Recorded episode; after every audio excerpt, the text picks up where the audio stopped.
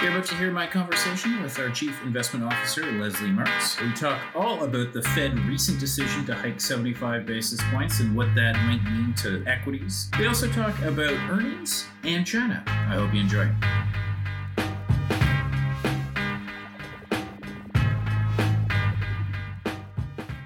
This podcast is for informational purposes only. Information relating to investment approaches or individual investments should not be construed as advice or endorsement. Listeners should seek professional advice for their situation.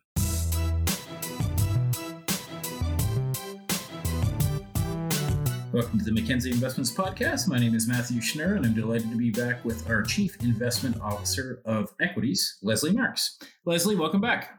Great to be here, Matt. Uh, uh, it seems a bit strange being the CIO of equities to lead with uh, the recent decision out of the Fed, but I think it's entirely timely and has implications for equities in all asset classes. We're speaking today on November 2nd. Uh, the Fed has just raised interest rates 75 basis points, which was expected by markets. Um, what's your take on, on the recent Fed action, and how do you think that's going to impact equities and the like? Well, first of all, you're right to ask about it because um, it does impact more than the bond market. It impacts equities, it impacts currencies, it impacts the outlook for economic growth. So, so many factors um, are impacted by the central bank decision making. So, it's a great place to start, Matt. And as you said, uh, not a big surprise. Um, you know, I think it was pretty much a consensus view that they were going to move 75 basis points. And so the focus was always going to be on the press statement over the rate move. Now, interestingly, if you if you look at market reaction, there's you know a small reaction, a couple basis points higher in rates. The dollars moved a little bit. Markets kind of rallied a little bit and then and then sold off, but but no major moves in, in response. So I would say all in all, um, the move was as expected, and the comments from the press conference were also kind of as expected. And, and some of the highlights um, from the press conference were um, Chairman Powell, first of all, saying that ongoing increases were still likely um, and that they were needed to bring inflation down to that 2% target rate over time. He, he also mentioned that um, future rate increases would be based on incoming data, which which we knew, and the reality is that the Fed they, they really had very little to go on to justify right. any adjustment in their hawkish policy. Um, core CPI remains sticky, and last week we saw the Fed's favorite inflation measure, which is the trimmed mean core PCE, which basically trims out volatile prices, and that was reported last week. And thankfully, it's not getting any worse, but it's not getting better either. And then the other important piece of data we saw um, was the JOLT survey, which indicated an uptick in job openings. And this was after seeing a downtick last month. So this was the last thing that the Fed wanted to see. And so there was really no basis for them to change um, direction on policy. And, um, but they did indicate that they may start to move more slowly because they acknowledge and recognize that any move on um, interest rates or Fed policy does take time to work its way through the system. Right. Um, and uh, I guess I'd love your perspective on uh, the timing where it works through the system uh, and just any sort of renewed view on inflation, um, given that that's sort of the primary um, metric that the Fed is trying to, to bring under control. Right. So, I mean, inflation has certainly been stickier than uh, the Fed would have expected at this point, given the fast pace of interest rate increases. And I would say most of us um, looking at the market have been surprised by the stickiness of inflation. And I think the key is really, um, if you remember when the Fed started to increase interest rates, the focus was very much on, well, you know they're only going to be able to influence demand um, what about the supply side?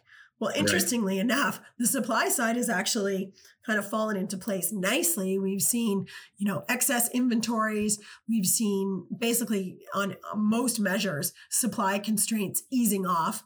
Um, shipping information and strains in shipping has also eased off. So lots of things are very positive on the supply side which was the area people were concerned about because fed policy can't um, target supply side.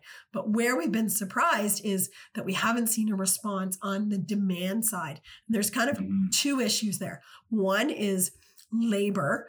And um, as I mentioned, um, the job openings data is still quite healthy. We haven't seen any major shift in the labor market, which is probably in response to how difficult it was to hire people coming out of the COVID pandemic. And so companies right. are you know they're resistant to um, doing any major layoffs because it was so hard to get the people they have in place. So that sort of makes sense why it's sticky but also inflation in general is causing upward pressure on wages. And that's been the real shift away from kind of goods inflation to more services inflation. And we're seeing that on the upward um, wage pressures.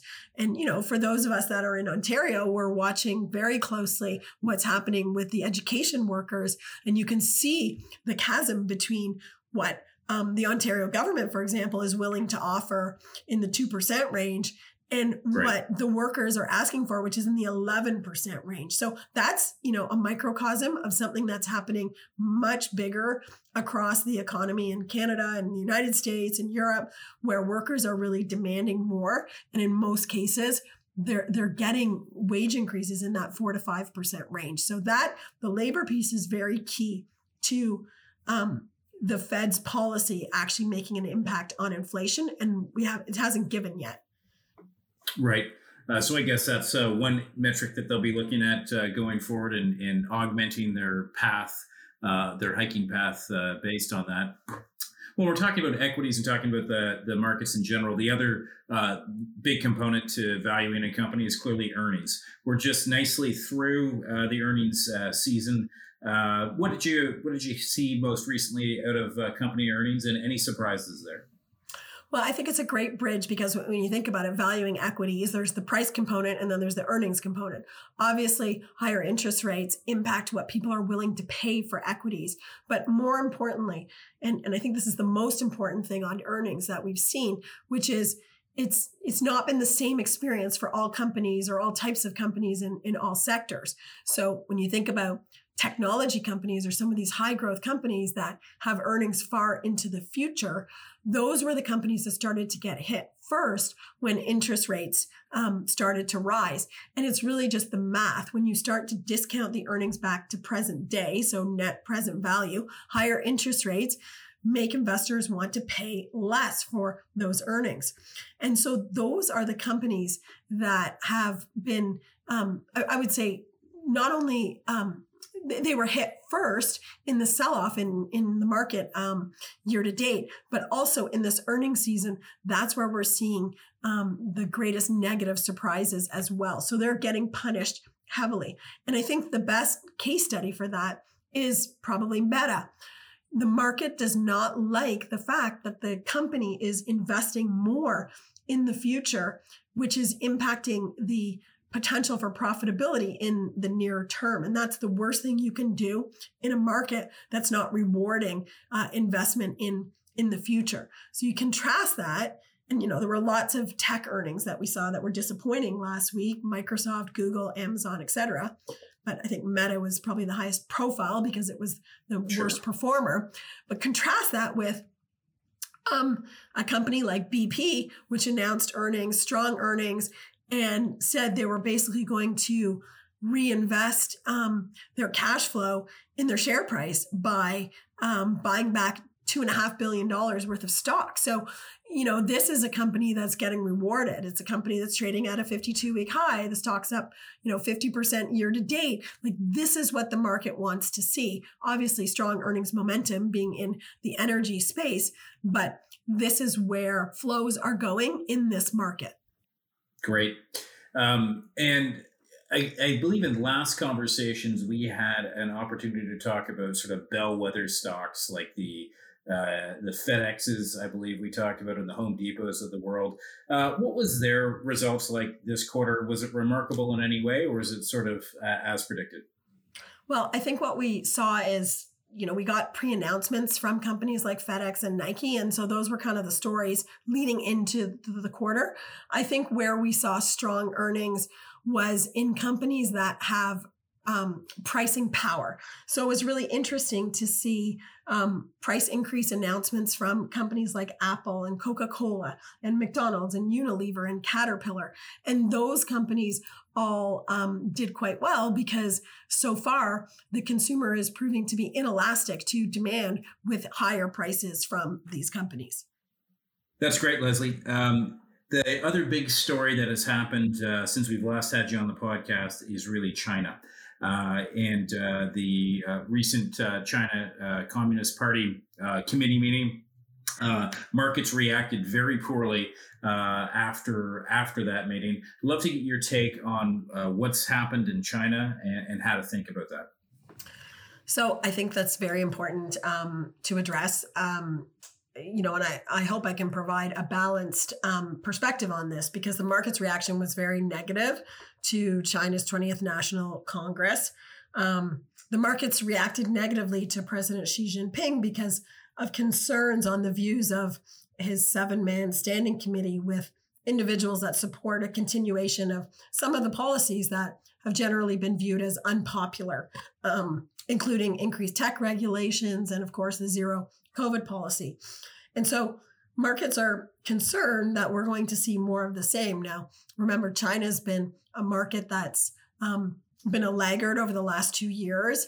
Um, certainly hasn't performed at the same level as you know Canadian stocks, U.S. stocks, or even European stocks for that matter. And um, you know, just to give you an example of how much investors don't like the zero COVID policy. Yesterday, there was a rumor that China was striking a committee to withdraw from its zero COVID policy in the new year. And uh, the Hang Seng Index rallied 4% intraday. Now, wow. this rumor was quashed. And so um, the, you know, was, it was not substantiated. And so the stocks pulled back a couple percent. But, um, you know, another example uh, related to the zero COVID policy is we just saw an announcement yesterday that um, China was um, announcing a seven day lockdown in the region where Apple has its largest iPhone manufacturing plant. And this is huge. This is this is going to be problematic for their holiday shipments. This right. plant manufactures um, four out of five iPhone 14s are expected to come from this region. So it creates a lot of uncertainty for companies that rely and have concentrated manufacturing in China.